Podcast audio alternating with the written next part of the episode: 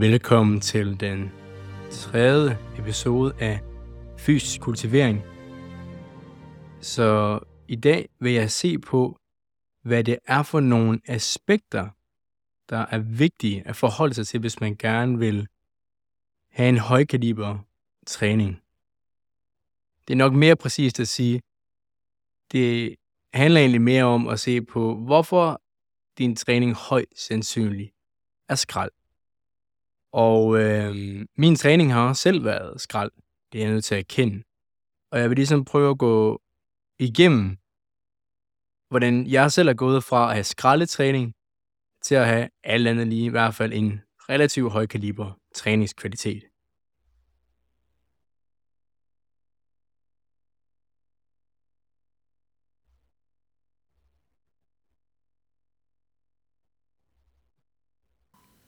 Så ja, altså det, der ligesom handler om, er jo helt klart, at... Øh, så det var, hvad episode 1 og 2 handler om. I denne episode skal vi se på, hvad det er for nogle aspekter, der er de mest vigtige i forhold til at få en vis kaliber af træning. Og jeg kommer til at kigge på styrketræning i denne episode.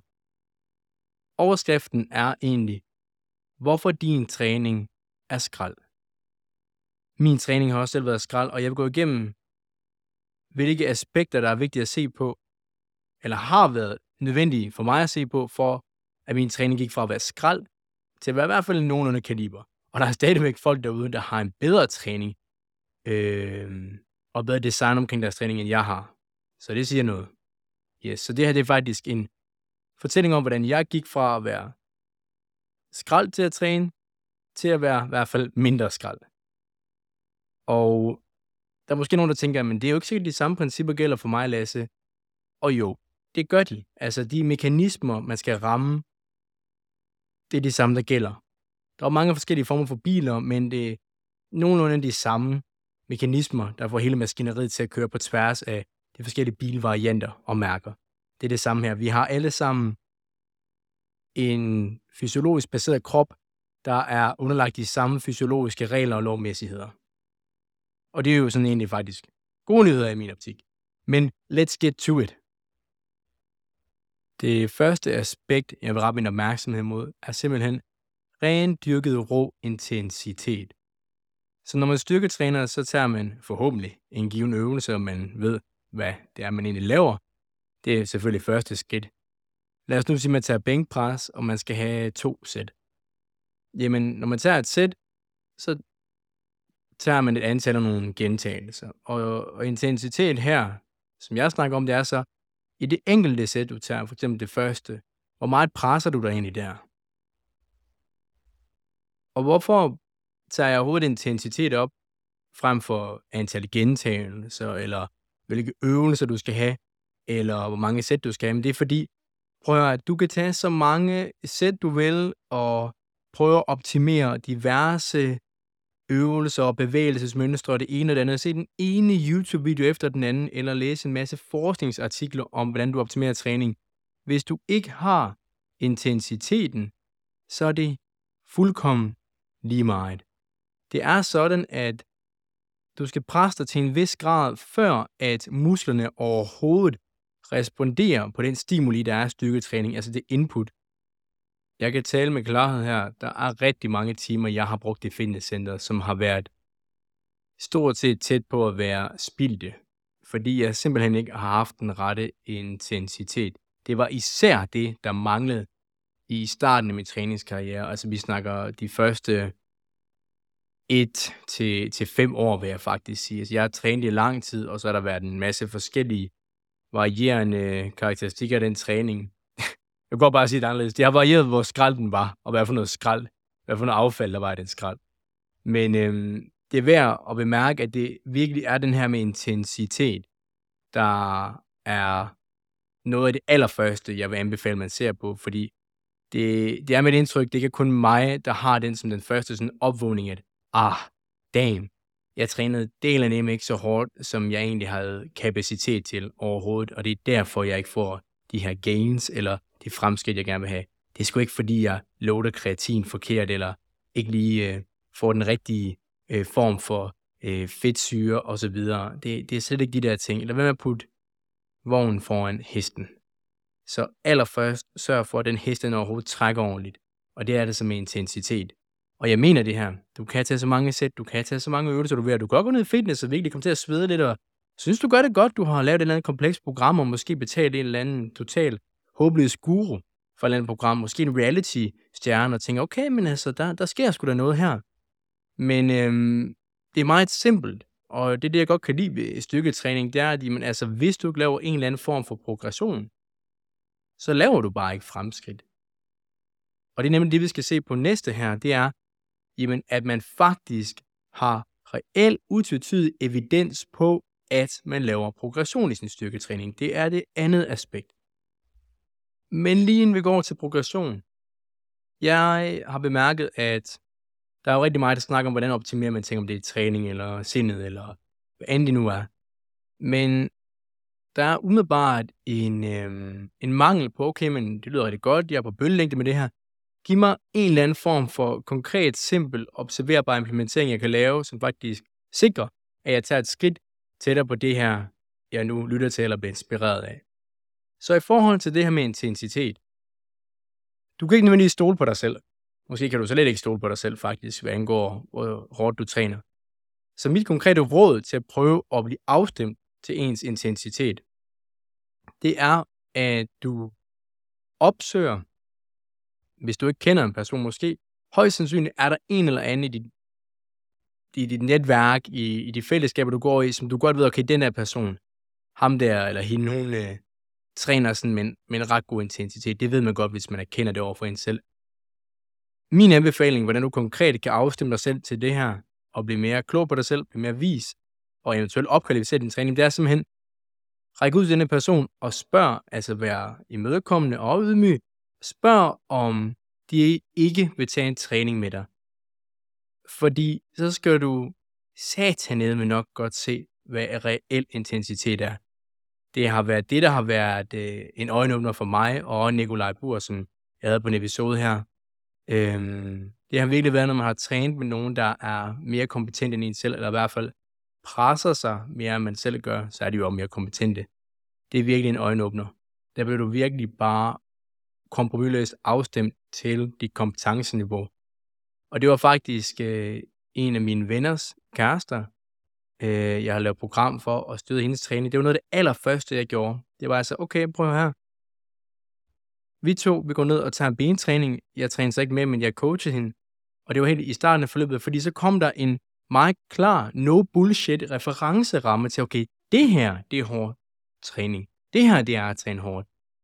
Så der ligesom er en, en præcis afstemning. Fordi hvis man bare går ned og laller lidt og går igennem the motions, og så når man, det er jo at træne hårdt, men så er ens referenceramme fuldkommen forskruet.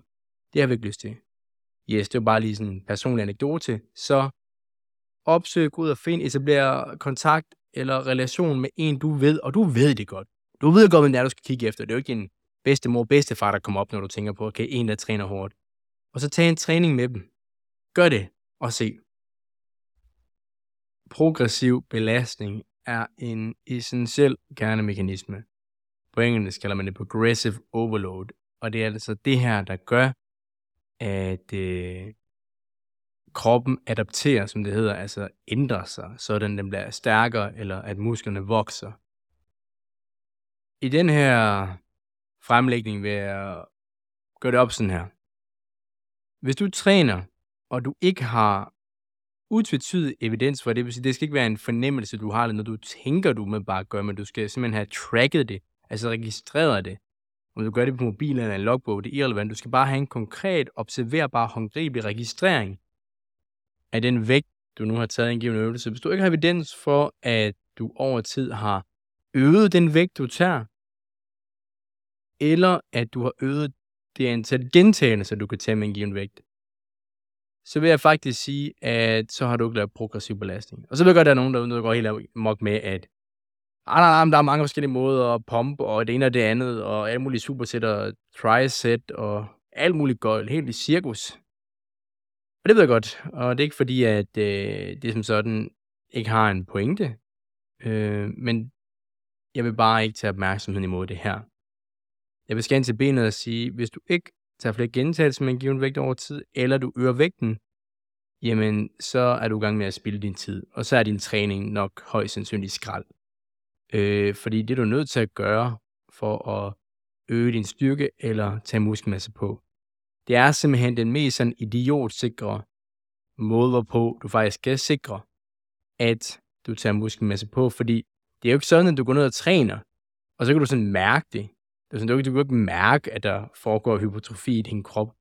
Så det med at føle, føle og fornemme, det hører, hører så simpelthen bare ikke til her.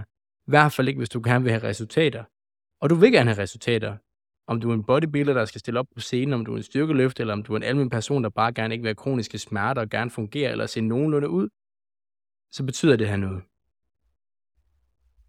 Så for mit vedkommende, når jeg træner nu, så har jeg simpelthen bare skrevet ned, hvilke øvelser jeg tager, og så skriver jeg, hvilke antal gentagelser jeg tager med en given vægt, og det gør jeg ved hver eneste træning. Og det er simpelthen noget, jeg har gjort for lidt. Altså, det er faktisk, hvis jeg giver en procentsats på det, nok kun været under måske sådan 30% af min træningskarriere. Jeg har gjort det sådan virkelig systematisk. Måske faktisk endda mindre 20% i alt for lang tid fulgte jeg bare udelukkende og presse mig selv og øh, udfordre mig selv med diverse øvelser. Og det skal man selvfølgelig også gøre. Intensiteten skal være der, men den kommer jo automatisk. Altså, du er nødt til at have en given intensitet, hvis du også skal lave en eller anden form for progressiv belastning. Men de er stadig lidt to forskellige ting. Øhm, hvor man kan godt lave progressiv belastning, hvor der bare er mere at hente egentlig, fordi man ikke presser sig selv nok. Så for at opsamle det her med simpelthen at skrive ned, altså det er basic, fundamentalt stof. Skriv ned, hvad du tager af kilo i en given øvelse og din gentagelse. Og så gør det.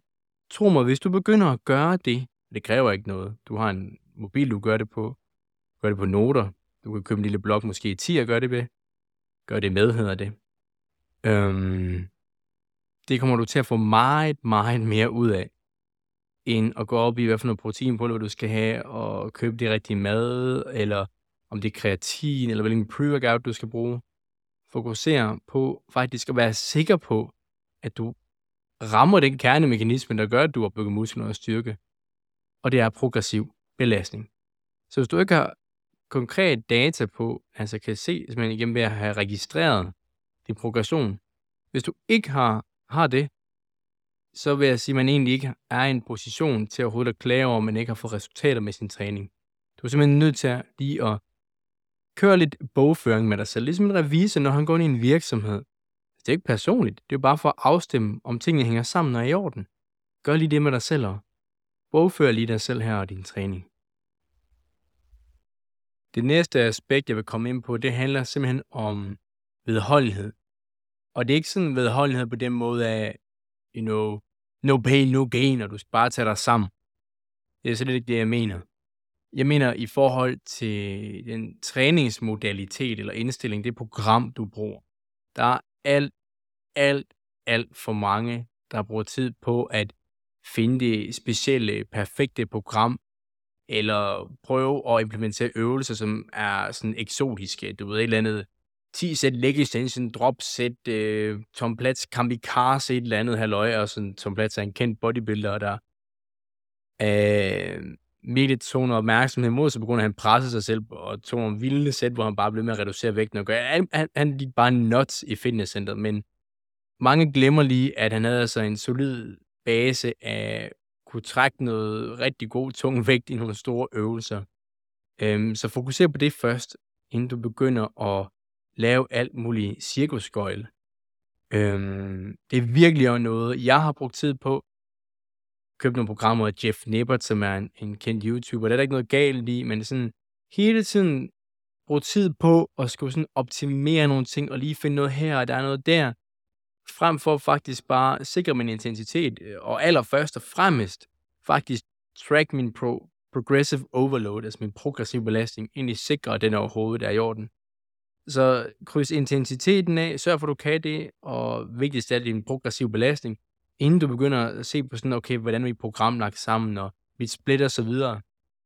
Noget, som Nikolaj Bur og jeg har haft med på podcasten, og jeg vi altid joke om, det er, at Der er sådan en bodybuilder på Instagram, der hedder Train by JP, Jordan Peters. Ikke Jordan Peterson, men Jordan Peters, hvor at han holder sådan Q&A's, altså hvor folk kan stille spørgsmål. Og han har fået det her spørgsmål så mange gange, hvor folk de spørger, altså hvad er det perfekte split til mig, og bla bla bla, og hvad er det optimale split, hvor han har fået så meget nok af det. Så man siger, prøv nu at høre her. Vælg nogle øvelser, som du kan tage, uden det gør ondt, og som du kan lave progression på, og så gør det. Og så sæt det sammen. Det er ikke mere komplekst end det. Jeg er sgu ked af at sige det, at jeg ved godt, der er fælles træning der på inde på DRTV med buber og alle mulige andre gøjlere. Og så laver de det ene og det andet og alle mulige ting. Altså, sorry to say, det er altså ikke igennem bubertræning, at du kommer til at rykke. Uh, det er det her helt basale, fundamentale stof, og hvis man tænker, ah, det lyder også kedeligt. Prøv at det er ikke kedeligt. Træning er, jeg, jeg, jeg har det stået, at træning bliver primært kedeligt og ikke stimulerende, hvis du ikke får resultater. Er der, en der ikke er en eller anden form for sammenhæng mellem, at du putter noget tid i og noget indsats og får noget udkom. Og øhm, min holdning er meget klar, at jeg vil sige, at 90-95% af folk i, i fitnesscenterne spiller egentlig deres tid, altså i forhold til det mål, de har om at komme derned. Øh, og der er helt klart nogen, jeg kommer til at, at skabe noget friktion i her, men du kan jo spørge dig selv, så hvorfor er det, jeg møder op dernede? Og i forhold til den årsag til, at jeg møder op dernede, hvordan går det egentlig med det? Har jeg tabt mig? Er jeg blevet stærkere? Har jeg fået en anden kropssammensætning? Ja. Øhm. Så hvis man er lidt mere inde i styrketræning, der, der snakker man om det her med at programhoppe. Man går fra det ene program til det andet, eller sidder og planlægger et nyt program. Altså, følg nu det samme i en længerevarende tidsperiode. I hvert fald to til tre måneder. Hvis der er en øvelse, der gør ondt, eller der er noget vrøvl, så skift noget med nogle andre. Der er ikke så meget til det. Og det her det er noget, man ser på tværs af alle domæner i tilværelsen, at når vi gør noget abstrakt og komplekst, så, så kommer det lidt på afstand. Du ved ikke, så vores eget ansvar for det, vi egentlig gør, det, det bliver lidt mere abstrakt. Det, øh, det er ikke noget, vi skal forholde os så håndgribeligt omkring. Jeg tror, det er derfor, folk de gør de her ting med programmer. Jeg har virkelig også selv faldet i den i den grad. Er du gal, mand? Jeg altid blev drillet med en af mine venner, og jeg har altid lavede sådan nogle gøjleøvelser, du ved. Han sagde, at det var sådan noget one leg standing headless circus movements, og det, det var det sgu øhm, og det fik jeg ikke særlig meget ud af. Udover at han selvfølgelig kunne få nogle gode jokes af. Så i forhold til, øh, hvad man egentlig konkret kan gøre, og nu kommer jeg ikke lige omkring det med progressiv belastning, den er meget simpel. Begynd at track din træning. Hvis du ikke tracker din træning, din gentagelse og sæt og vægt osv., og øh, så er du ikke i en position til at kunne brokke dig omkring noget som helst, eller øh, i forhold til manglende resultater. Det var lige den, hvad du gør gøre der konkret. Øhm, I forhold til det her med program, der er det simpelthen, gå ud nu, og så kør det samme styrketræningsprogram to måneder i streg. Uanset hvordan du har det. Selvfølgelig, hvis der er noget, der gør ondt det når du træner, men ellers kør det samme to måneder i streg uanset hvad du har fornemmelse og intuition, eller hvad man vil kalde det. 200 streg. Se om du kan det. Så har vi et andet aspekt, og det er simpelthen helt basal proteinindtag. Jeg kommer ikke til at bruge særlig lang tid i forhold til kost, øh, i forhold til de mål, som de fleste mennesker gerne vil have. Der er der alt for meget fokus på sammensætning af kost og det ene og det andet. Allerførst skal jeg gøre det meget klart, at hvis man gerne vil tabe sig, så skal man være kalorieunderskud. Alle diæter og diverse indstillinger og tilgange fungerer ved at skabe et kalorieunderskud. Øhm, protein er nødvendigt for at opbygge muskelmasse. Det har en masse andre gode sideeffekter, men jeg forholder mig bare lidt til det her nu. Så du skal have din protein. Der er ikke så meget der. Øhm, og det samme gælder her, ligesom progressiv belastning. Hvis du ikke har en eller anden form for registrering af, hvor meget protein du får, ja, det fungerer ikke helt vel. Øhm, det er lidt ligesom, hvis man sagde, okay, men jeg vil gerne spare nogle penge op, eller opbygge en vis form for velstand, men du har ikke tænkt dig egentlig at track, hvad din indtægt er, og hvad din udgift er. Det hænger bare ikke sammen. Så på en eller anden måde er du nødt til at have et overblik over, hvor meget protein du får. Øhm, og i forhold til, hvor meget protein man så skal have, så i forhold til, hvor meget protein du skal have, jeg anbefaler sådan 1,8 til to gange så meget af din kropsvægt. Altså hvis du gerne vil tage muskelmasse på. Og igen, det her det er et estimat, det er bare for at have en nogenlunde fornemmelse. Ikke? Altså, man har faktisk en retning. Der er ikke nogen retning, der kan være til fordel, hvis du ikke har nogen retning i første omgang. Og det er egentlig det, jeg har at sige om det. Øh, hvordan du så sammensætter din kulhydrat og fedt, altså be my guest, gør det, som du nu har lyst til. Det er noget, man kan gå mere ind i, hvis man virkelig vil accelerere øh, og lige finpuste nogle ting. Men for de fleste mennesker, der er det simpelthen bare ikke relevant, og det er heller ikke bæredygtigt at skulle gå mere op i det som sådan for mange mennesker. Så sørg for at få din protein, og så klister du bare selv sammen, hvordan du gerne vil have dit fedt eller dit kulhydrat. Øh, og det er den ting, jeg selv kører. Jeg er meget fleksibel med min mad og hvad jeg spiser. Og det er værd at blive mærke i, fordi at øh, jeg kan bare lige så godt tage med klarhed. Jeg har aldrig haft en bedre fysik, end jeg har nu. Jeg har aldrig været stærkere, end jeg er nu. Øh, og jeg har nok egentlig aldrig brugt mindre tid på træning, end jeg gør nu. Men hvad der er vigtigt lige i forhold til min protein, jeg har aldrig nogensinde brugt mindre mentale ressourcer og opmærksomhed på min kost endnu. Jeg sørger bare for at få den der protein. Det, det er første prioriteten. Øh, så der er de her kernemekanismer, det handler om at fokusere på at være robust og bæredygtig Og så alt det andet der, det bliver sgu sådan lidt sekundært eller irrelevant. Det har ikke særlig stor indflydelse. For eksempel sådan noget, hvornår du timer dit proteinindtag. Det vigtigste er, at du får dit protein. Hvem har tænkt så meget over, hvornår du skal spise og det ene og det andet? Jeg kunne huske engang, jeg sådan tænkte, at jeg fik noget ekstra ud af at lave cardio om morgenen, uden at have spist. Altså, det er kondition, eller jeg ikke må spise inden sengetid. Prøv at alt det der, fuck det. Altså, folk, der fordrer en indstilling af, at du skal gå op i det der, de, de er, øhm, de, de er ikke værd at bruge tid på. Øh, det er meget klart for mig. Så få din protein, hvornår du spiser, altså samtidig af fedt og kulhydrat, never mind, det er ikke relevant på den måde. Så hvad kan du gøre af konkret implementering i forhold til det her aspekt? Jamen det er sgu meget simpelt. Begynd at registrere, hvor meget protein du indtager. Der er sådan nogle apps som MyFitnessPal og andre jeg kan ikke lige huske dem, live, som er der vi så en, der hedder, der, det har aldrig været nemmere faktisk at registrere ens øh, kalorier, altså bare generelt madindtag, hvad der er makronæringsstoffer. Makronæringsstoffer er fedt, kulhydrat og protein. Og man kan scanne stregkoder, og appsene, de husker, hvad man har spist, typiske måltider og fødevarer. Altså i forhold til systemerne, der har det aldrig nogensinde været nemmere. Og hvis nogen der tænker, damn man, det lyder godt nok sådan obsessive. Okay, men altså, så er du da obsessive med alt muligt andet. Dit øh, vasketøj, din økonomi, hvad du skal på at tøj, så det, det handler ikke om at være obsessive. Det handler om at udvise en vis form for bevidsthed og opmærksomhed i forhold til at opnå nogle resultater. Og faktisk så er det sådan, at hvis man tracker, altså registrerings madindtag, øh, over noget tid, så får man faktisk en mere og mere præcis, intuitiv fornemmelse af, hvad sammensætningen af mad er. Og jeg ved, at de har lavet studier på det her. Hvis du ikke har registreret en længere periode systematisk dit madindtag, altså kalorier og fedt og kulhydrater og protein, så folk de fejlestimere sådan helt sindssygt. Jeg kan huske, at studiet indikerede, at det var sådan, altså plus minus 1000 kalorier off.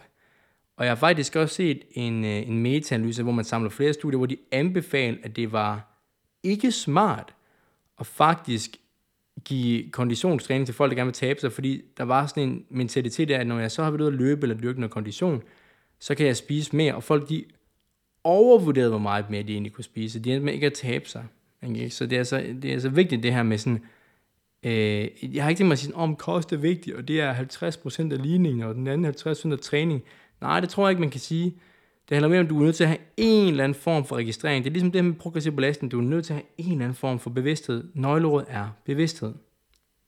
Så jeg registrerede selv, mens jeg sad og fortalte det her, jeg blev sådan lidt døs i mine udtaler og virkelig meget træt, da jeg skulle snakke om det her med proteinindtag og makronæringsstoffer. For det er virkelig en ting, der trætter mig mentalt, fordi at, øh, hvad der ikke er en hel industri, øh, misvisning og misinformation, folk der bare driver penge på folks smerte og altså mistrives i det hele det her domæne. Og det er folk, der går ud og prædiker om, at en eller anden bestemt sammensætning af madvarer eller det ene eller det andet, det er bare sådan et øh, quick fix.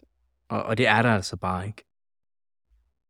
Og så kommer vi til det sidste aspekt, og det er faktisk et, som, øh, det er ikke fordi det er mit yndlings, men jeg synes virkelig, det er overset.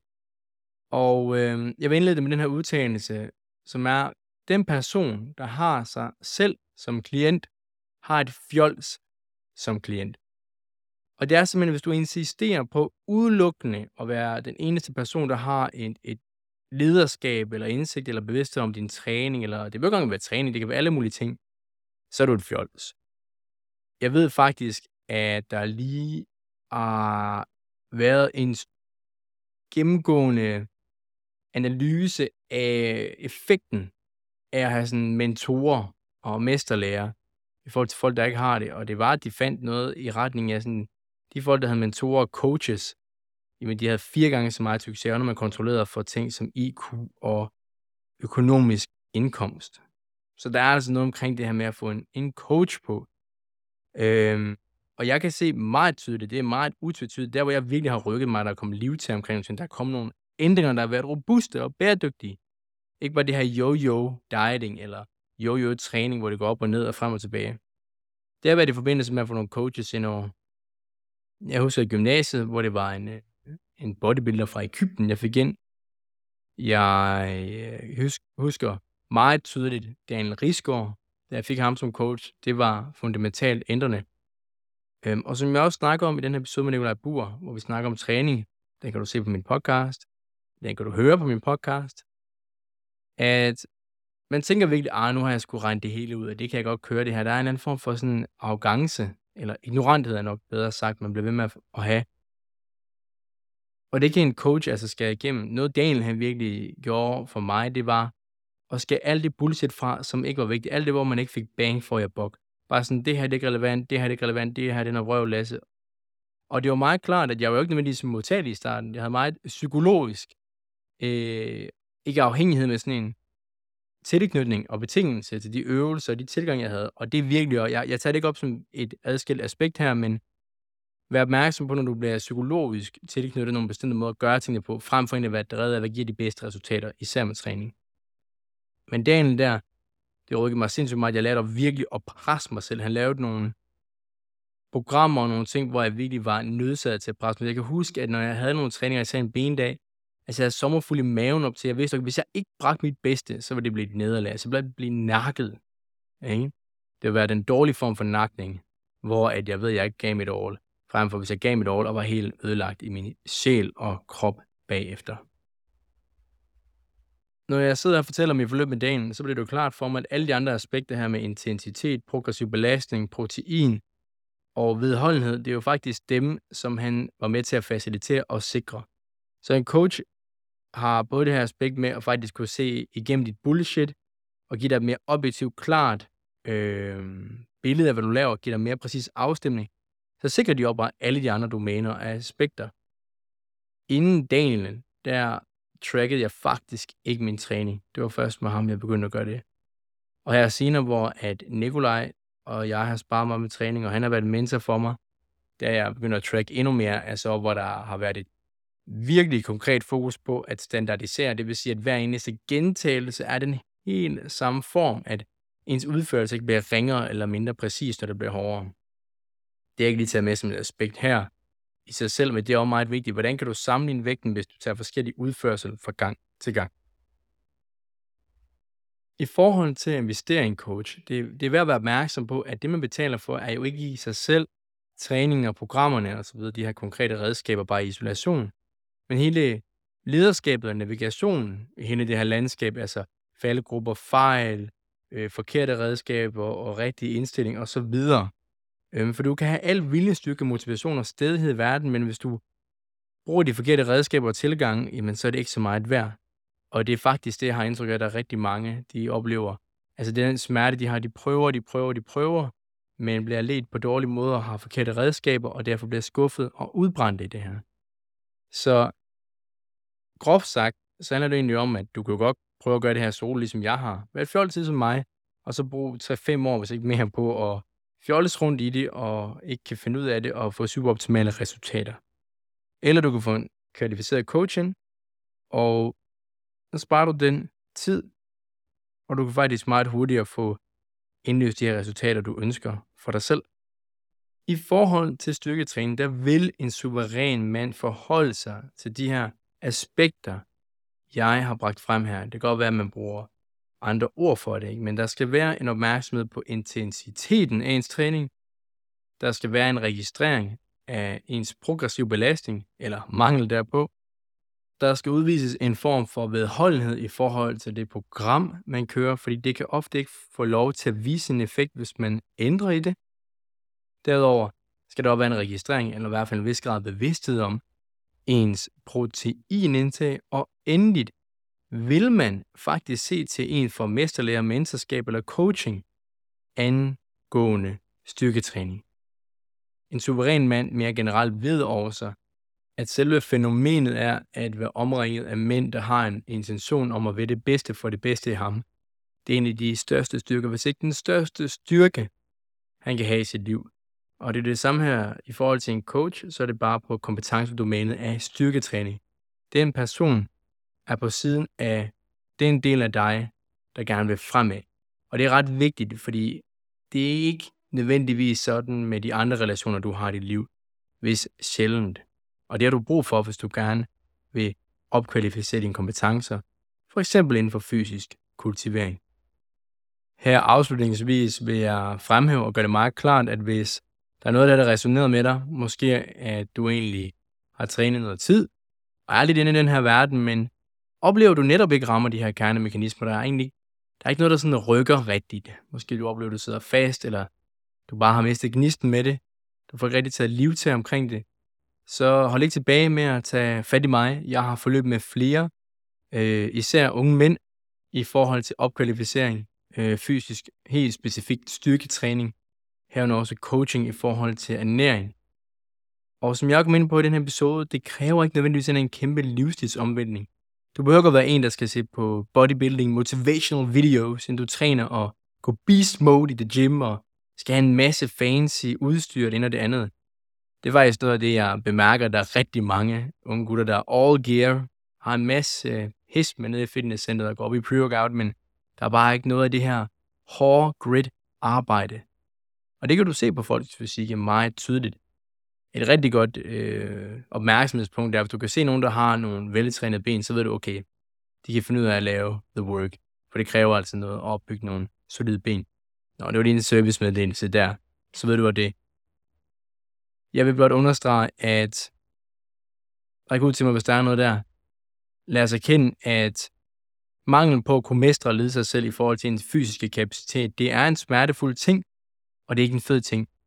Og nu så jeg lige her, at øh, militæret i denne omgang her nu afviser 57 procent, det er over halvdelen, af unge mænd i forhold til optag i værnepligten. Det har aldrig nogensinde været så lavt før eller så højt hedder det, aldrig været så lav en grad for at blive optaget, men procent den her har aldrig været så høj, og det er en markant stigning fra 30 procent, som det var i 1990'erne. Så statistisk set er der nogen her derude, der har brug for det her. Yes.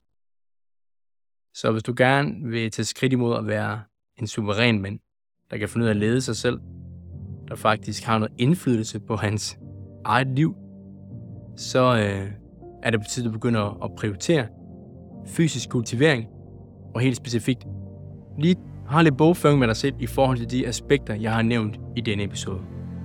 Og det var alt fra denne gang.